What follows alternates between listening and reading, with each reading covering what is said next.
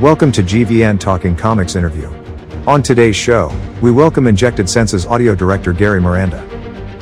Gary, along with his team at Injected Senses Audio, has worked on such projects as Epic Games Fortnite, Marvel's Midnight Suns, Spider Man Miles Morales, Sunblink's Heroish, as well as Insomniac Games Ratchet and Clank. Now, here's your host, Martin Sexton. Welcome to another edition of GVN's Talking Comics. I am your host, Martin, and today we get to explore another avenue of that broad and diverse genre of comics that we love so much, this time reflected in video games by talking to Injected Sense audio director Gary Miranda. Gary, along with his collaborators at Injected Sense Audio, have worked on such games as Marvel's Midnight Suns, Spider Man Miles Morales, Epic Games Fortnite, as well as Sunblink's Heroish, among others. So we're going to talk to Gary about how he got started in the audio production field, his work with Injected Sense Audio, and how some of these great projects were brought to Audio Live. So let's welcome audio director Gary Miranda to this special audio edition of GVN's Talking Comics. Thanks for sharing a bit of your time today, Gary. How are we doing? Oh, great! Thank you, thank you for having me. This is this is this is amazing. All right, lovely. All right, okay. So since this is the first time I've had an opportunity to talk to you, we're going to mm-hmm. get a delve a little bit into your background. So, how did you get interested in audio production, and was it always something that you focused on in the beginning, or did it kind of evolve as you went along?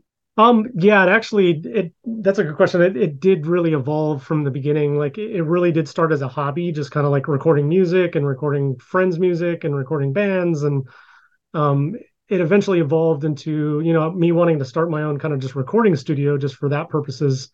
Um, i ended up partnering with a studio down in in san diego for a little bit and kind of found a passion for post-production audio um, while i was there. Um, started working on more and more kind of post-production you know commercials uh, short films. Um, we did some trailers um, when and it started to kind of lead into more some video game stuff there and it just kind of stepping stone my way there and uh, kind of found my passion for for doing um, you know kind of post production audio, sound effects and mixing and and dialogue and things like that. Okay, so uh, and so do so. What was your your first job as a professional in in the audio production business, and how ready did you feel like you were uh, to jump in there? I don't know if I ever feel like I'm ready. No, um, no, but really, um, yeah, I think um, some of the first major gigs. I mean, like I said, I, I once I partnered with Studio West down in San Diego. Um, you know, we were doing a lot of short film stuff. Um, we started doing more and more kind of commercial gigs, dialogue, um, like ADR and dialogue replacement for um, actors that live in the area. Um, when they didn't want to go up to LA to do their dialogue replacement, we started doing that um, for the some of the, the guys that live down here. And yeah some of those were the first gigs that i got were you know working with actors on on dialogue stuff. And then when we started like i said getting into more trailers and um, uh, outsourced cinematic audio for different games. So we had um, a few trailers we did for sega. Um, we did some stuff for the red faction series um, back in 2009 i think it was 2000 2008 2009ish era. Um, and we did some cinematics there. And yeah i mean it was it was definitely um, a, a jump up in like comfortability doing that. Just kind of going from like being around um, music musicians and artists and kind of a little bit more laid back and a little bit more vibey to like we need this done now um, kind of feel but I, I definitely like the challenge of it and um, the pace of it and the the intricacies of the things that we had to do for that kind of stuff it, it really kind of brought something to life with that Okay. okay, so when it comes to developing sound for video games, because that's kind of mm-hmm. what you're mainly into these these days. Uh, so how much is using you know sound bites that you've already have been created and you're just enhancing, or how much do you or do you create on your own?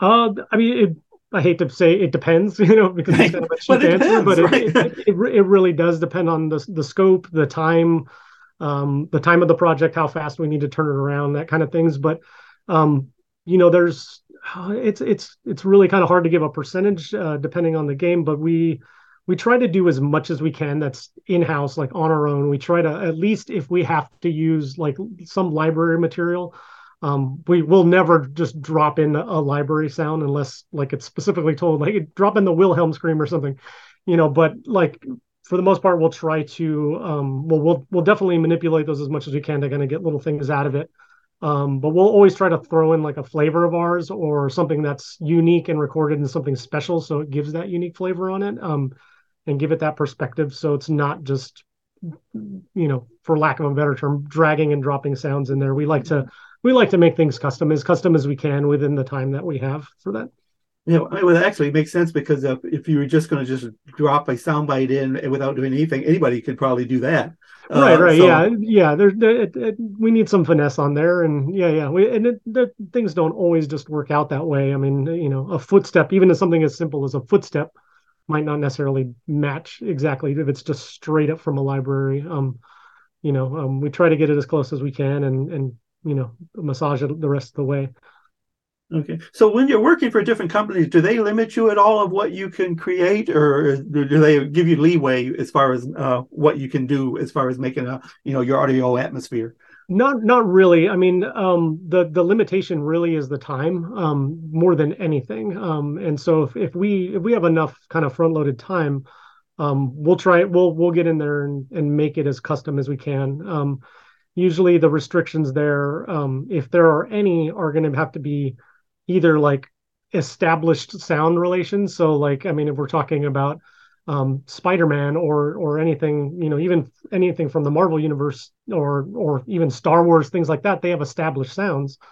Um, and so, you know, we have to kind of fit within that criteria. That would be some of our limit limitations, but usually if it's if it's a new IP um, or something that's a little bit more open uh, open ended, um, we get as much creativity as as we want as long as the time allows it.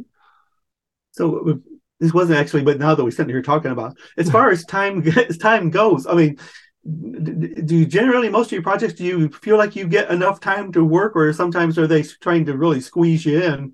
Um, uh, off and on, I, yeah. Granted, like we we really try to get in as early as we can. Um, that allows us to establish a lot of things, and you know everybody's you know everybody's got different paces but we we we generally get a good amount of time um, and and thankfully you know there there have been projects where we're we're a little crunched but um you know we we have to make do with with what we got there and you know we just work around it okay you know i mentioned in my opening i mean you, you have a, a bunch of major titles that you've worked on uh okay. you know and you know fortnite and marvel's midnight suns and such but mm-hmm. so when you're going to try to you know you're trying to pitch yourself to land these types of projects. Uh, what do you what do you do? Do you just give them some examples of your previous work? Do you create something specifically for what you think their project could use, or exactly how do you go about uh, presenting yourself to maybe get those jobs? Yeah, uh, dem- kind of demo reel type stuff is is very important, so they can see what our past work is, um, kind of in context um, to that to that specific project. Um, that's a big thing. Um, you know, a lot of this a lot of these a lot of our projects come from repeat customers so it's you know stuff that we've done before. Um, but but really um, the the next step even after like a demo reel a lot of the times they'll they'll send us something to to test against. Um, so giving us a scene to work to or you know a certain you know animation or something like that to kind of uh, design some sounds around with a little bit of criteria involved in it. Um, and usually they you know they, they consider that what's you know like a sound design test um, and as long as we're kind of fitting within the realms, you know, looking maybe might do a couple revisions on that, you know, based on their feedback to see how we would address their feedback. And you know, can we kind of nail this on first, second, you know, second or third pass or whatever it is, um, and how do we respond to those, um, you know, those changes that they're asking for. Um, that's usually the kind of the second round, um, and then beyond that, it's kind of just us talking to them, you know, them realize know knowing that, you know, that um, that we have the knowledge and the expertise to to make you know proper sound design uh, aesthetics and and choices and things like that um and kind of moving from from there yeah, a lot of trust involved as well. that's, what that's a big thing. yeah, I would think so. Okay, so uh, you know, I was talking about Midnight Suns, and of course, as most comic book fans know, Marvel is very protective of their characters right. uh, and their product. Uh, so, how challenging was it working with the Marvel characters on Midnight Suns, and were they open pretty much to any creativity that you wanted to use on that project? Yeah, um, Marvel was great. Um, and I think it becomes it comes from a little. It seems like it's a little bit of a, a distinction between um, keeping the MCU a little separated from both the comics and uh, and the video game universes that they've established. Um, and so again, kind of back to what I was talking about, having a little bit of um, like established sounds. Um, you know, there are characters that are obviously in the MCU that are very forefront now. I mean, Iron Man, Doctor Strange, everybody they have like established sonic palettes, you know, in, right. in the movies now. Um, and so um, normally with those kind of things, like I mean, we talked about Lucasfilm or you know Star Wars and things like that. Those are very constrained. We can't, you know, you you wouldn't be able to change a lightsaber sound, for example. Right, exactly. Um, with Marvel, they were with Midnight Suns in particular. Um, they were very we were they were very open. We had a lot of freedom. Um, but with the established characters, it was not so much like make you know make sure they sound like the MCU. Is more like as long as they're familiar, we had we had a lot of freedom. And so like with Iron Man, for ex- example, it was like you know you still kind of hear that charge up whine. It's not the exact you know kind of same thing as as what's in the MCU, but it's close and it's reminiscent of it. It's just so it's recognizable and it doesn't sound too off from there. But then there's there's a whole host of characters in Midnight Suns that's that haven't been in the MCU. So we had a lot of freedom to kind of just like make them however we wanted. And um, Marvel's great. Marvel's great on that on that side. Um, you know, we we we kind of just sent them things, you know, sent them different builds of the game, and they they just loved it. So so, so how much, you know, speaking of that, how much feedback do they give you? I mean, like when you, like in this case, like I said, these are characters people, uh, you know, people may not be as familiar with, right? So you get a little bit more leeway. But uh, did, did they give you a constant set of feedback, or do they pretty much just trust you to do what you knew to do? There, yeah, there was a lot of good trust there. Um, we had, I, I didn't really have any sit down sessions with them. a lot of it was passed through, passed through production. If there was any notes, we would get stuff from them um, and it was very it was very little. Um, actually, the most stuff we got was probably on the music, and it was just more they wanted to make sure it just didn't tiptoe too much into MCU world, you know, because those are kind of um, you know there's there's contracts and all sorts of things like that, and and licensing and all that kind of goes into play there. So um, the music was the kind of the bigger feedback, but even then it wasn't it wasn't too much. Oh, cool. Okay, so you also worked on Sunblink's Heroish game. Mm-hmm. Uh, so, what were the challenges on, on that project, and do budgetary restraints affect you at all as you're working on the, these kinds of games? Uh, budget budgets are always a concern. Um, so, but that's that's always worked out up front. And if there's something during product production or during the timelines, then we will we'll we'll suss that out with production and, and the the development teams and things like that. Um, with um with Heroish itself, I think the really the challenges there was um, this is a game that on the surface looks kind of like i mean it i don't know it could be perceived as a mobile game or like something that's a smaller um, kind of indie title but they have a there's a lot of content in there um, and they wanted a lot of content um, audio wise they wanted everything represented um, very well um, and very uniquely. Uh, the audio director um, eric who we were working for at that time or you know last year he was very detailed in a good way with what he wanted, what he wanted to hear. Um, you know, I want to hear like ice crystals shattering, and it sounds like you know, you know, when you throw a rock onto a pond and it gets that you know those those lasery sound. You know, he'd be very descriptive, and so for us to um, be able to capture that, um, but but make but with every single sound in the game having that much like descriptive detail of what he wanted, um, I think that was probably the the biggest challenge. Um, um, is just kind of getting getting all those notes n- nailed down. Um, but uh, yeah, it came out great, and uh, very we're very proud of that game. Um, we're very happy for Sun Sunblink and their their team. They're just they have an awesome product there. So is that is that common to get that kind of uh, detailed you know descriptions of the kinds of sounds that they're looking for? I would say no. Um you know there are a lot of um creative directors audio directors um or uh, creative directors um or developers um they'll give general guidelines. Hey let's make it sound like this. Let's you know let's let's put it kind of in this in this area this realm. You know um they might reference other uh other things that they like you know that they heard you know um, you know make it sound like uh, the Lord of the Rings this or that you know they'll they'll, they'll pick out something uh, a lot of reference there. But to give very detailed like almost like paint by numbers descriptions is is kind of rare. Um, and a lot of times they just leave it up to us um, to do it. But it, it was it was also very helpful because then we could we could know what he was he was looking for. Um, exactly. And it gave us some some guidance into to where to go with that um, but yeah, they did a great job on that. Do you have a preference? Would you rather uh, them give you that kind of direct input or you know kind of go wherever you want you feel like you should be going yeah i, I think um, there's always collaboration is always the best um, leaving us completely bare is is is just as bad as like completely over like you know almost micromanaging you know right um, which is not what Sunblink was doing um, but i'm just saying like there's there's kind of two different sides to it. I think there's always a fair collaboration that can be made there um, and that's what gets the best of everybody because that you know helps us nail what uh, you know help, helps us nail down what um, the developers want um, but it also helps us really just kind of understand what what they're trying to put out with the product you know? Um, because a lot of this visual especially a lot of the visual things um, i mean I'm, I'm i see the heroish um, you know kind of splash screen in the back over there you know the game on the surface could it looks cartoonish you know and it's got a kind of a silly cartoon vibe a little bit but there's a lot of serious um you know kind of undertones to it. And um they they wanted it to have that in there and not necessarily let's let's just go with you know boings and bonks and, and kind of funny silly stuff because we we easily could have gone that route.